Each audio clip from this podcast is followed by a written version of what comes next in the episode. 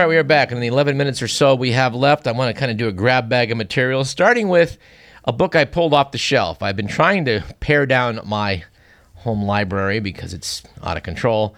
And I pulled off Censored 2003, which was the first of the series of books uh, of the Project Censored uh, type that we used on this program. And I thumbed through it to see how many things were still relevant. And sadly, uh, well, I think most of them still are something we talked about a couple weeks on the show uh, that's still simmering is the issue of the Saudi connection to 9 11. Chapter 2 of Project Censored's 2003 book I devote is about this. It's titled 9 11 Before and Beyond, a critical analysis. As far as we know, this paragraph remains as important uh, today as it was back in 2003. I think I'll just quote from it. After the 9 11 attacks, Saudi Ambassador Bandar bin Sultan said that private planes carrying the kingdom's deputy defense minister and the governor of Mecca, both members of the royal family, were grounded and initially caught up in the FBI dragnet. Both planes, one jumbo jet carrying 100 family members and the other 40, were eventually allowed to leave when airports reopened. U.S. officials apparently needed little persuasion from the Saudis that the family included no material witnesses. Within eight weeks after the attacks, over 1,000 suspects and potential witnesses were detained by the FBI, yet none of the family members were ever questioned regarding the whereabouts of Osama bin Laden or the events surrounding September 11th. I would say this still remains a burning question as to how that happened, especially since I believe after this, Greg Palast and others uncovered the fact that some of those people had definitely been in contact with some of the 9 11 hijackers. You think that'd be worth at least a questioning session or two, wouldn't you? Another piece, probably one of the greatest pieces that I've ever seen in any of the Project Censored materials, was the article in Chapter 6 by Mark Crispin Miller titled The 10 Big Media Giants. But uh, taking the number at 10, the Big 10, uh, if, if you examine what AOL Time Warner and General Electric and Viacom and Disney and Liberty Media Corporation and News Corp and Vivendi Universal and Bertelsmann and AT&T and Sony all own, you'll find out that well, those 10 own a significant percentage of all of the media in this country and around the world. For me, that really brings home uh, why it is we need independent voices investigative journalism, people like the News and Review, people like Greg Palast, who we've had on this program three times, people like Robert Parry, who we need to have on again, people like Russ Baker, who we also need to have on again, people like Peter Dale Scott and David Talbot, both of which we will have on again, etc., etc. Long story short, it's really sad to note that Project Censored's big issues of 12 years ago are very much still with us, and in many cases, even more of a concern. But uh, let me speed this up and see if I can't pull some items here out of the grab bag. Gotta love this headline off the Associated Press Campaign 2016 Iowa voters grill Bush on family ties.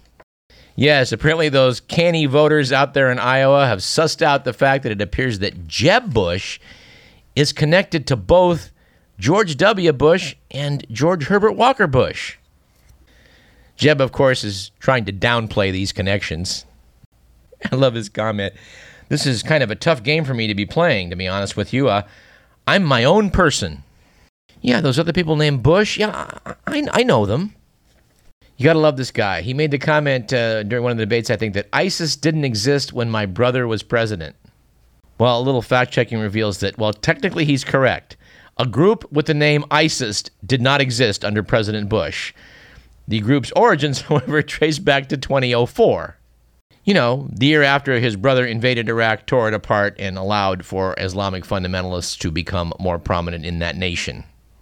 Of course, we do have to point out with some sadness, as has Lincoln Chafee, candidate for the Democratic nomination, that, you know, Hillary Clinton voted to authorize that war back in 2002.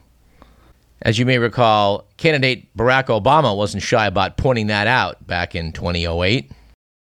You know, we haven't heard much from Lincoln Chafee. We, we hope that he will, uh, you know, m- get some traction here. Back in 2002, he was the only, he was then a Republican, and he was the only Republican to vote against giving George Bush the authority to go ahead in Iraq, something he should be given credit for. When Hillary Clinton says, I thought I had acted in good faith and made the best decision I could with the information I had, and I wasn't alone in getting it wrong, but, but I still got it wrong, plain and simple. Said Lincoln Chafee correctly, she didn't do her homework, and we live with the ramifications today. By the way, I didn't know this till I read uh, David Lightman's article about Chafee from the McClatchy Washington Bureau back, but but but but that back in 2002 he called the Republican vice presidential nominee Sarah Palin a cocky wacko. And you know, you just have to really like that phrase, a cocky wacko. And you know, we, we love talking about water issues uh, here on this program, but haven't done so lately. We thought we just would have to give it a rest. Everyone's talking about an El Nino saving us, and God, we hope so. But I really was drawn to this piece in The Economist about water. In this case, water rights in Tanzania. The study the magazine cited was called Sharing Common Resources in Patriarchal and Status Based Societies Evidence from Tanzania. This was published in Feminist Economist in July of this year. Noted The Economist in the semi arid lowlands in southern Tanzania, water is hard to come by, like it is in many parts of California. Villagers rely on irrigation to grow maize, potatoes, and spinach. Informal and often woolly codes govern how much water and each farmer diverts to their own fields. Doesn't this remind you of California? And how much they leave for their neighbors downstream. The piece notes some farmers naturally turn out to be more grasping than others. Oh, this, this is like California. Economists typically see such decisions as irreducible. There is no accounting for individuals' values and preferences. But this new study investigates why there is such variation in generosity among the farmers of Tanzania. The researchers asked villagers to rank each farmer's social status on a scale of 1 to 4. They then invited the farmers to take part in a game in which participants had to decide how much water they would take under different scenarios. Participants were paid small sums, which varied according to how well they did in the game. They received more money if they reaped a bigger harvest by taking more than their share of water, for instance, but less if the other villagers fined them for violating water sharing norms. The study found that in hypothetical times of scarcity, only high status women shared the water fairly. Low status men and women would share fairly when water was plentiful, but were stingier when water was scarce. High status men hogged water all the time. Rather than simply conclude that some farmers were more altruistic than others, the researchers split the participants into groups by status and gender to discuss the outcome. Rich and powerful men, it turned out, were less worried about being greedy, either because the gains dwarfed the fines or because they assumed their downstream neighbors would not dare complain. Boy, this does remind you of California. One villager said she had to keep quiet since the person overusing the water was influential. By contrast, another said low status people are not expected to break the rules. Women, even of high status, also seemed inhibited. The apparent generosity of women, and the poor in short, may not be the product of compassion, but of discrimination. Yep, like California. Here we're supposed to let all of our lawns go brown, while corporate farmers plant ever more almonds that are irrigated by California's water projects, in part from the water we saved by not watering our lawns. We li- by the way, we like the pieces that the almond board or whatever they are have been trying to insert on public radio and other places saying, you know, almond trees are no different than any other trees. And in fact, we here at Radio Parallax have a public service announcement from the Almond Growers Association, which is as follows Thanks for the water, suckers. Of course, we would note that the idea that the almond growers would say something like that really constitutes an opinion that is ours alone and does not in any way necessarily reflect that of KDVS, our sponsors, or the University of California. Especially those parts of the University of California supported by agribusiness interests.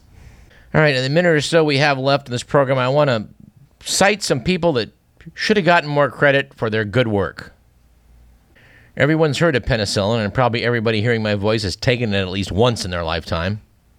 Most people know it was discovered by Alexander Fleming. Almost nobody knows that it was made commercially available by Margaret Hutchinson.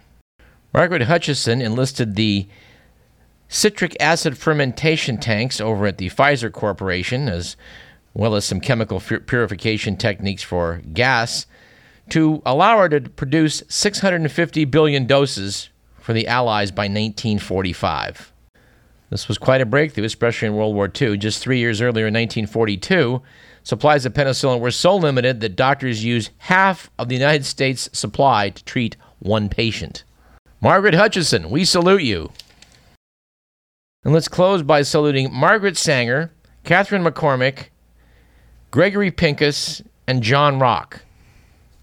Names not as familiar as they should be because those four people, probably foremost among others, they weren't alone, but probably foremost among all others, are responsible for the development of the birth control pill.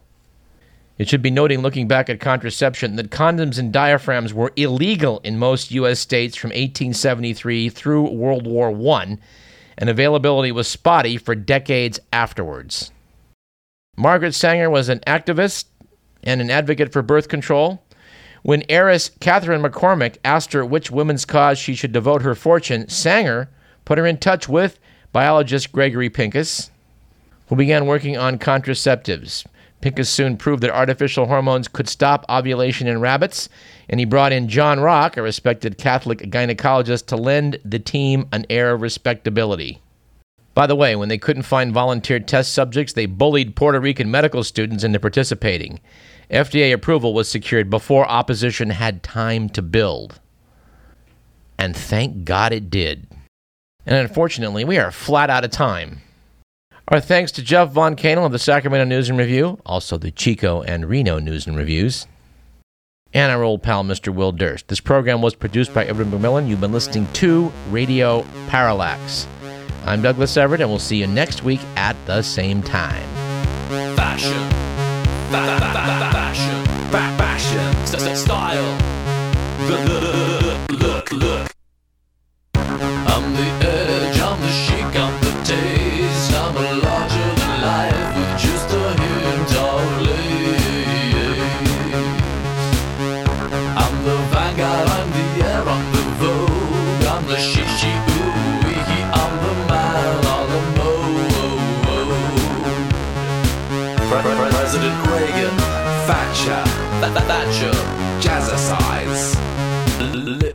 gloss. Ooh, you think you know fashion?